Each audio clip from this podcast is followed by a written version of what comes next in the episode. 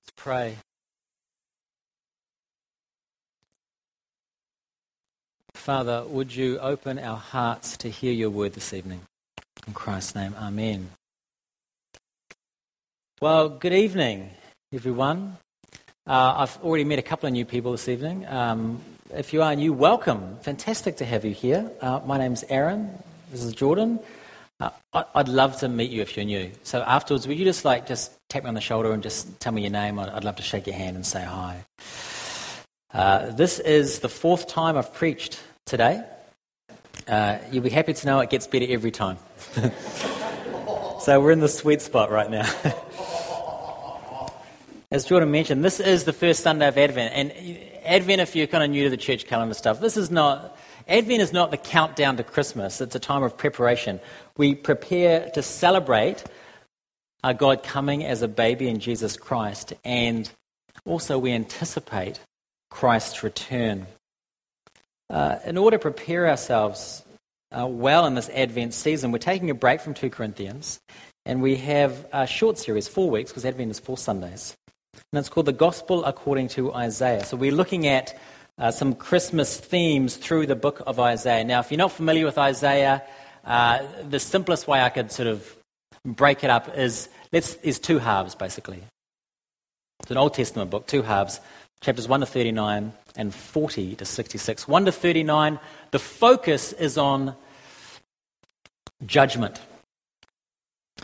God is talking about a judgment to come. God tells Isaiah to tell the Hebrew people that they're going to be taken into captivity. 39 chapters of that. And the prediction, of course, comes true. As we know, the Babylonians sweep through Jerusalem, destroy the temple, remove anyone that's sort of any importance. And the Hebrew people are very broken by this. And so Isaiah predicts this for 39 chapters. But then we sort of turn a page in our Bibles in chapter 40. It's like God is announcing something new. And the focus for the second half is very different. And we get what's introduced in chapter 1 of verse 40. Comfort. Comfort my people. God is telling Isaiah to comfort his people. Now, what does that comfort look like? Well, the rest of our passage explains that. But we will see, I hope, that you'll see that the comfort that God offers is very different to human comfort. What do I mean by human comfort? What does that look like? Well, human comfort often looks like as a comparison, often looks like nice feelings that come from nice words. Let me give you some phrases that you may have heard before. The sun will come up tomorrow. You are stronger than you know. I have faith in you. I know you can get through this. There are plenty more fish in the sea. So that's a good one, right? That's a cracker, that one. You've heard that one? Yeah. So they're sort of, I'm not trying to demean them, but they're kind of pep talks, right? They're morale boosters. Now, the problem with human comfort is it is us-focused, and it's comfort from within. It's our dreams, it's our hopes. It's us fantasizing about a better tomorrow, a future that we dream up. So we dream up some consolations. It doesn't really change much, though. I think they can be very helpful, but they can keep us going for a little bit, but human comfort is often, it's just a product of our own efforts. Now, don't get me wrong, comforting words are not bad, and we should be encouraging to each other. They can be very helpful, but they only work. Human words, just about us, only work to a point. They only help to a point. I'll give you an example. It's a silly example, but it's the best one I can think of in my life. I was a very shy teenager. And you know that your teen years can be very painful. It's like in my life, like at the point where I started to become interested in girls, my body said, "Right, I'm going to make you look terrible." Like I'm 13, 14.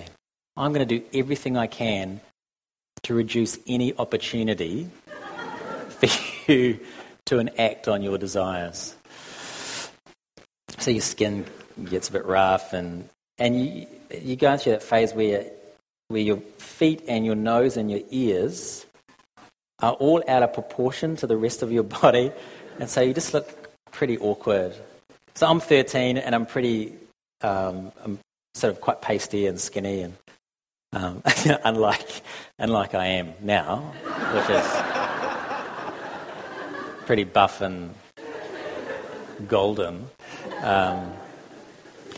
Anyway, so I obviously looked fairly miserable. And out of the blue, I'll never forget this, out of the blue, my mum said to me one day, she goes, "Aaron, you have really nice lips." Girls are going to like kissing those lips one day. It sounds creepy when I say it, I know, but... And it did take probably a solid decade before there was any empirical evidence of this, but they were very comforting words at the time. They were nice words. But our encouraging words to each other can only go so deep. See, there's two problems with our comforting words, the human comforting words, is that we actually don't know the future. And two, we are weak to change it. But the comfort that God offers goes so much deeper. Now, I'm not saying don't encourage each other, but it's just that the comfort that God offers goes so much deeper. And that's because real comfort is not a product of human endeavor. It's a God project. And frankly, I feel like the world's a real mess right now. It feels such a mess. And what we need less of, or what we don't need any more of, is more stories about the courageous human spirit. What we need more of is the truth about who God is. So let's get to the meat of the passage now. So God tells Isaiah, "Comfort my people," not with human comfort, not with nice things to say to them. He gives them three things to say, three announcements, which are in the rest of the passage. But I'll give you a heads up of what they are. One, God lays claim to you by coming into the world. Two, God lays claim to you by coming with might and kindness. And three, God lays claim to you by his forgiveness. So let's go through all of these. These are three things to give us lasting comfort. The first announcement, God lays claim to you just by coming. This is verses 3 and 4 and 5. I'll read, just remind you of a couple of those verses. A voice cries, "In the wilderness, prepare the way of the Lord. Make straight in the desert a highway for our God. Every valley shall be lifted up, and every mountain and hill made low. The uneven ground shall become level, and the rough places are plain." Isn't it interesting here, I think? It's very interesting. That to the people in exile, to people in trouble, to people who are broken, God doesn't say, "I feel your pain." You know, he says... He tells them of his majesty. He tells them something about himself. Where do I get that from in the passage? All this make paths straight stuff, prepare a way, it's talking about a royal visit. When we have royalty visit, most nations in the world, the modern day equivalent of what it's talking about here is rolling out the red carpet, right? You know, that special kind of carpet that you walk down. This is the ancient extreme version of that. If royalty is visiting, somebody really important is visiting, they get their own road. They build a road for them. They pull down mountains. They make rough places. They get their own road. It's a brand new road. It's flat and it's straight. And it says something about how important this person is and that they will arrive without fail. And those who experience that arrival will experience the glory of this person, the majesty of this person. Now, the Hebrew people that Isaiah spoke to here got to experience this in a partial way, but of course it's only fully realized in the coming of Jesus. This Christmas, you will see, you'll read the stories of Jesus in the manger, and you'll see sort of actual babies in mangers and stuff. When you do that, knowing who this is, or who this represents, knowing what this child has come to do, what should we be thinking? We should be thinking this. We should be thinking, the Lord has made his way to us. And that should fill us with godly fear and awe. And that translates to comfort. And why do I say that translates to comfort? Because it's the comfort of Christmas is so great because it demonstrates that God does hold the future and that he does fulfill his promises, because he holds the future in his hand and he's the only one that can bring it about and bring change. The more we understand that, the more we'll experience the comfort of God and the more we reject other sources of hope that give us hope and comfort that's only about this deep.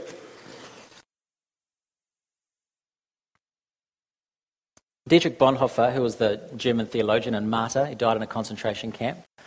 He wrote a lot about Advent. He loved Advent. And he wrote about the importance of understanding again who Jesus really is in the midst of Christian or Christmas sentimentalism. Let me read a short quote from him, from which we actually got the titles of our sections here. He says this: "We've become so accustomed to the idea of divine love and of God's coming at Christmas that we no longer feel the shiver of fear that God's coming should arouse in us. We're indifferent to the message, taking only the pleasant and agreeable out of it, and forgetting the serious aspect, that the God of the world draws near to the people of our little earth and lays claim to us." So we're coming up to Christmas. Advent prepares us for that. And without that preparation, what do we got? We have a reductionist version of Christmas, which is about eggnog and gifts and meals and festive sweaters and cute baby Jesus. And when you do that, when you sanitize Jesus, you will get as much comfort this year from Jesus as you would a Hallmark card. No, Isaiah reminds us, the Lord has come. This is the Lord that has come. And Jesus is that coming king prophesied by Isaiah. And he has come to make things right. And that is deep comfort. Comfort that won't come from us thinking up nice thoughts about our future, which we don't have any control over, or much control over. No, it comes through the knowledge that Jesus is Lord. That is our hope. That is our comfort.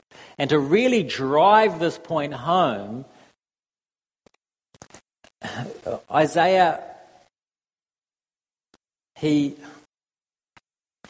has a very sort of honest look at the comparative glory of humanity. This is verses sort of 6 to 8. You can see there, he talks about us as, he goes, all flesh is grass, and all its beauty is like the flower of the field. The grass withers, and the flowers fade. In a sense, Isaiah is saying, guys, you've kind of got to get over yourself a little bit. You really have no idea what's going to happen tomorrow to you. And you have far less control over it than you think. And so you're not going to have lasting hope by digging deep into yourself.